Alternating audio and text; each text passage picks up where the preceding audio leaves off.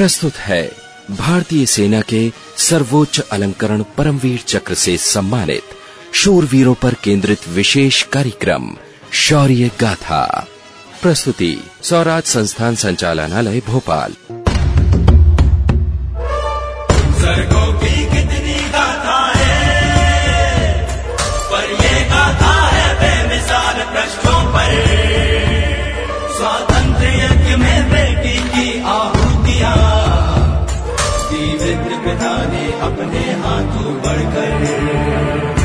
शौर्य गाथा। मुझे तोड़ लेना वनमाली, उस पथ पर देना तुम फेंक। मातृभूमि पर शीश चढ़ाने, जिस पथ पर जाए वीर अनेक। दोस्तों, कवि माखनलाल चतुर्वेदी की लिखी ये पंक्ति एक फूल की इच्छा बयां करती है। यहाँ स्वयं फूल भी देश के उन वीर सैनिकों के लिए बिछना चाहता है। जो मातृभूमि की आन, बान और शान के लिए अपने बलिदान को तत्पर रहते हैं। श्रोताओं, आज हम एक ऐसे ही सपूत के बारे में जानेंगे, जिन्होंने विदेशी धरती पर भारत की अद्भुत सूझबूझ और सैन्य क्षमता का परिचय देते हुए समर भूमि में अपना बलिदान दिया। इनका नाम था कप्तान गुरबचन सिंह सलारिया। भारतीय सेना के कप्तान रहे सलारिया का जन्म 29 नवंबर 1935 को पंजाब के गुरदासपुर ज़िले के जांगल गाँव में हुआ था। वे 9 जून उन्नीस सौ सत्तावन को गोरखा राइफल्स में कमीशन्ड ऑफिसर बने। सलारिया को अपना पराक्रम दिखाने का ये मौका विदेशी धरती पर मिला, जब बेल्जियनों ने कांगो छोड़ दिया और उसके बाद वहाँ के हालात खराब हो गए।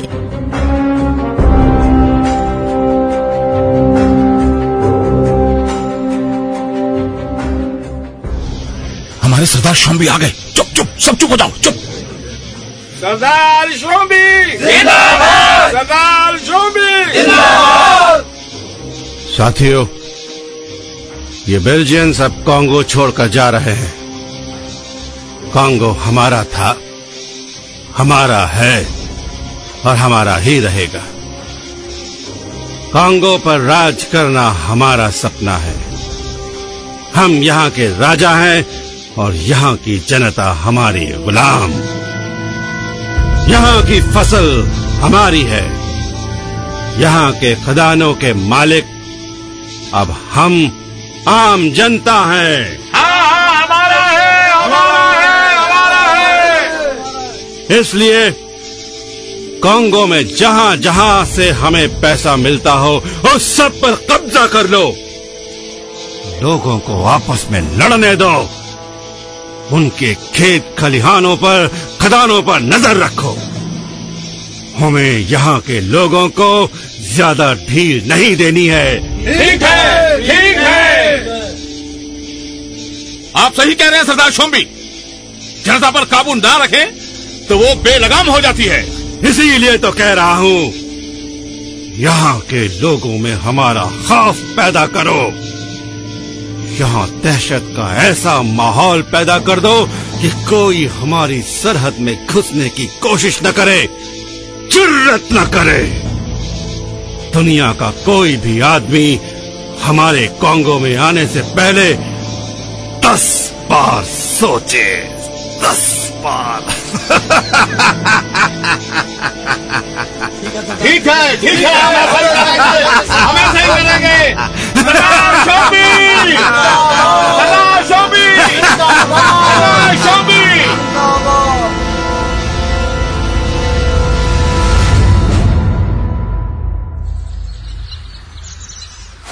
अरे अरे, क्या कर रहा है? अरे, तेरा तो हाथ तेज चलता ही नहीं। अरे, जल्दी कर जल्दी कर, चल चल, जल्दी काम कर। देख, फिर हमें मंडी जाकर इस सब्ज़ी को बेचना भी है। चलो चलो।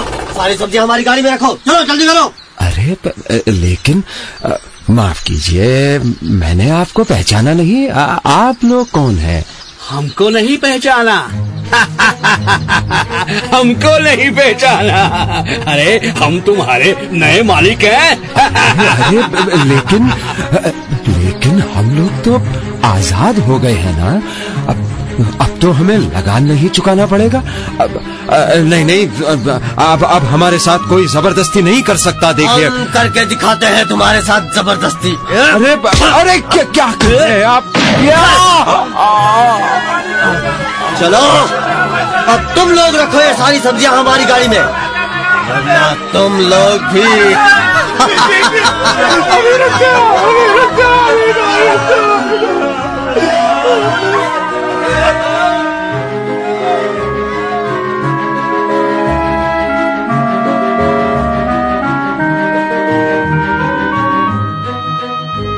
इस तरह कांगो में अब गृह युद्ध छिड़ चुका था। हालात बद से बदतर होते जा रहे थे। नवंबर 1961 में स्थिति में सुधार लाने के लिए राष्ट्र संघ ने वहाँ पर सैनिक हस्तक्षेप करने का निर्णय लिया। कांगो में चल रही उपद्रवी गतिविधियों को रोकने का निश्चय किया और भारत ने राष्ट्र संघ सेना के लिए अपने तीन हज़ार सैनिकों की एक ब्रिगेड का सहयोग दिया। कप्तान गुरबचन सिंह सलारिया इसी दस्ते का हिस्सा थे।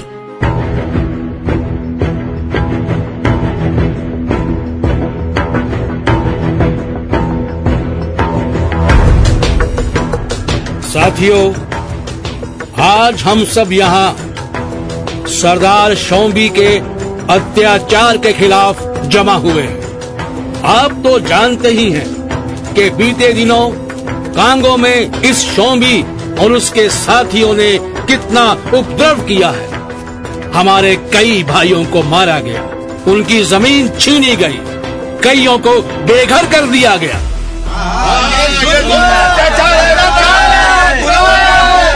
हमने सोचा था कि विदेशियों के जाने के बाद ये मिट्टी हमारी होगी।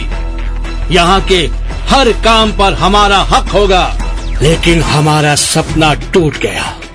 हमारी उम्मीदों को नज़र लग गई हमारे भविष्य को ग्रहण लग गया। हमारे अपने ही कुछ लोग अब यहाँ की संपत्ति पर कब्जा करने में लगे हुए हैं। लेकिन अब अब ऐसा नहीं चलेगा। हमें उनके खिलाफ एकजुट होकर लड़ना ही होगा। हमें इस जुल्म और अत्याचार के विरुद्ध लड़ाई लड़नी ही होगी और सच्ची स्वतंत्रता हासिल करनी होगी। तो तैयार हो जाओ। आज से उस जालिम नेता शौबी के खिलाफ लड़ाई शुरू।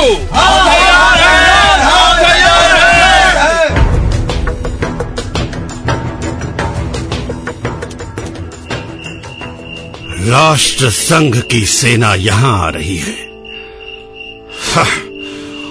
मैं पूछता हूँ, वो है कौन हमारे मामले में टांग अड़ाने वाले? हम ये हरगिज बर्दाश्त नहीं करेंगे कि कोई बाहर से आकर हमारे खिलाफ लड़े। इस तरह हमारी लड़ाई उनसे भी होगी। जो भी कांगो की ओर बढ़े सबको ऐसा मज़ा चखाओ कि वो एक कदम भी आगे बढ़ने से पहले दस बार सोचे। पूरे कांगो के चप्पे चप्पे पर अपने आदमी फैला दो।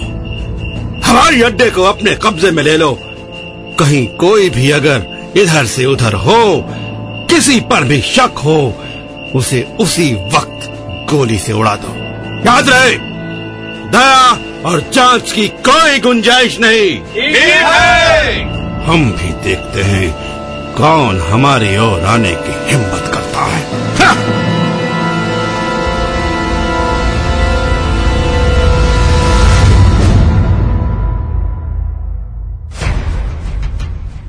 साथियों हमारी गोरखा राइफल्स को एलिजाबेथ विले हवाई अड्डे को और कटांगा के बीच की सड़कों को खाली कराने का काम मिला है। पीछे से आने वाली सेना इन रास्तों पर आगे बढ़ेगी। Salaria? Yes sir now you are leading the great Gorkha rifles show your strength Salaria याद रहे गोली का जवाब गोली से और कांगो की आम जनता पर कोई हमला नहीं यस सर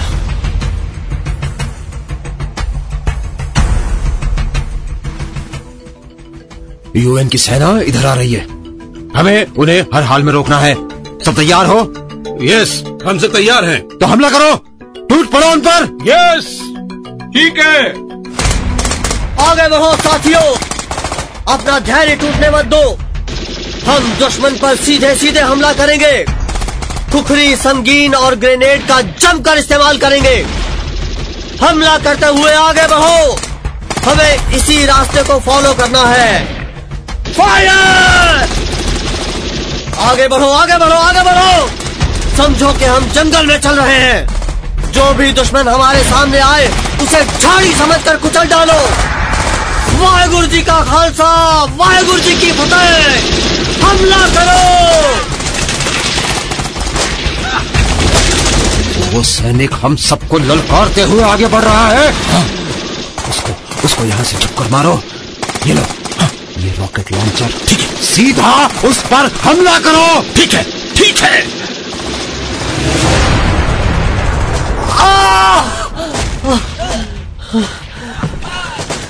मेरा वक्त खत्म हुआ साथियों लेकिन तुम लोग मत रुकना। आगे बढ़ते रहो। किसी भी हाल में यूएन मुख्यालय पर दुश्मनों का कब्जा नहीं होने देना है। वंदे मातरम!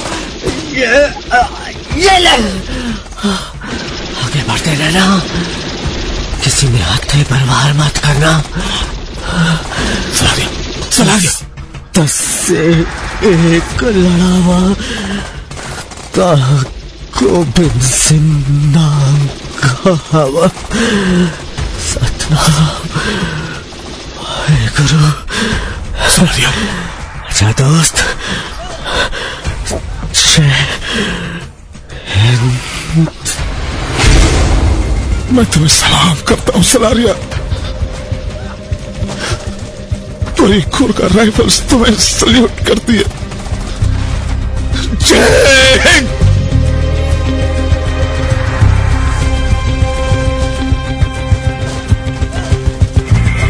कप्तान गुरबचन सिंह सलारिया के नेतृत्व में किए गए इस सीधे हमले में दुश्मन के 40 से ज़्यादा सैनिक मारे गए और बाकियों के हौसले पस्त हो गए। सलारिया इस हमले में बुरी तरह घायल हुए, लेकिन वे पीछे नहीं हटे। वे तब तक लड़ते रहे, जब तक बेहोश न हो गए। बहुत सारा खून बहने के कारण उनकी मृत्यु हो गई। कप्तान सलारिया ने बहादुरी से दुश्मन को आगे बढ़ने से रोक दिया और एलिजाबेथ विले में राष्ट्रीय संघ मुख्यालय को शत्रु के घेरे में जाने से बचा लिया। कप्तान गुरबचन सिंह सलारिया को उनकी इसी पराक्रम, अदम्य साहस और अपने कार्य के लिए निष्कपट लगन के कारण मरणोपरांत परमवीर चक्र से सम्मानित किया गया।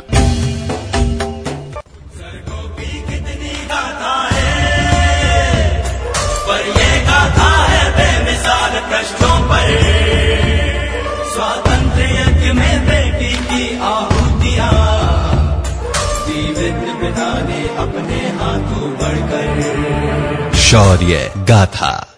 अभी आप सुन रहे थे परमवीर चक्र से सम्मानित शूरवीरों पर केंद्रित विशेष कार्यक्रम, शौर्य गाथा। निर्माण एवं प्रस्तुति, स्वराज संस्थान संचालनालय, मध्य प्रदेश शासन संस्कृति विभाग, रविंद्र भवन परिसर, भोपाल।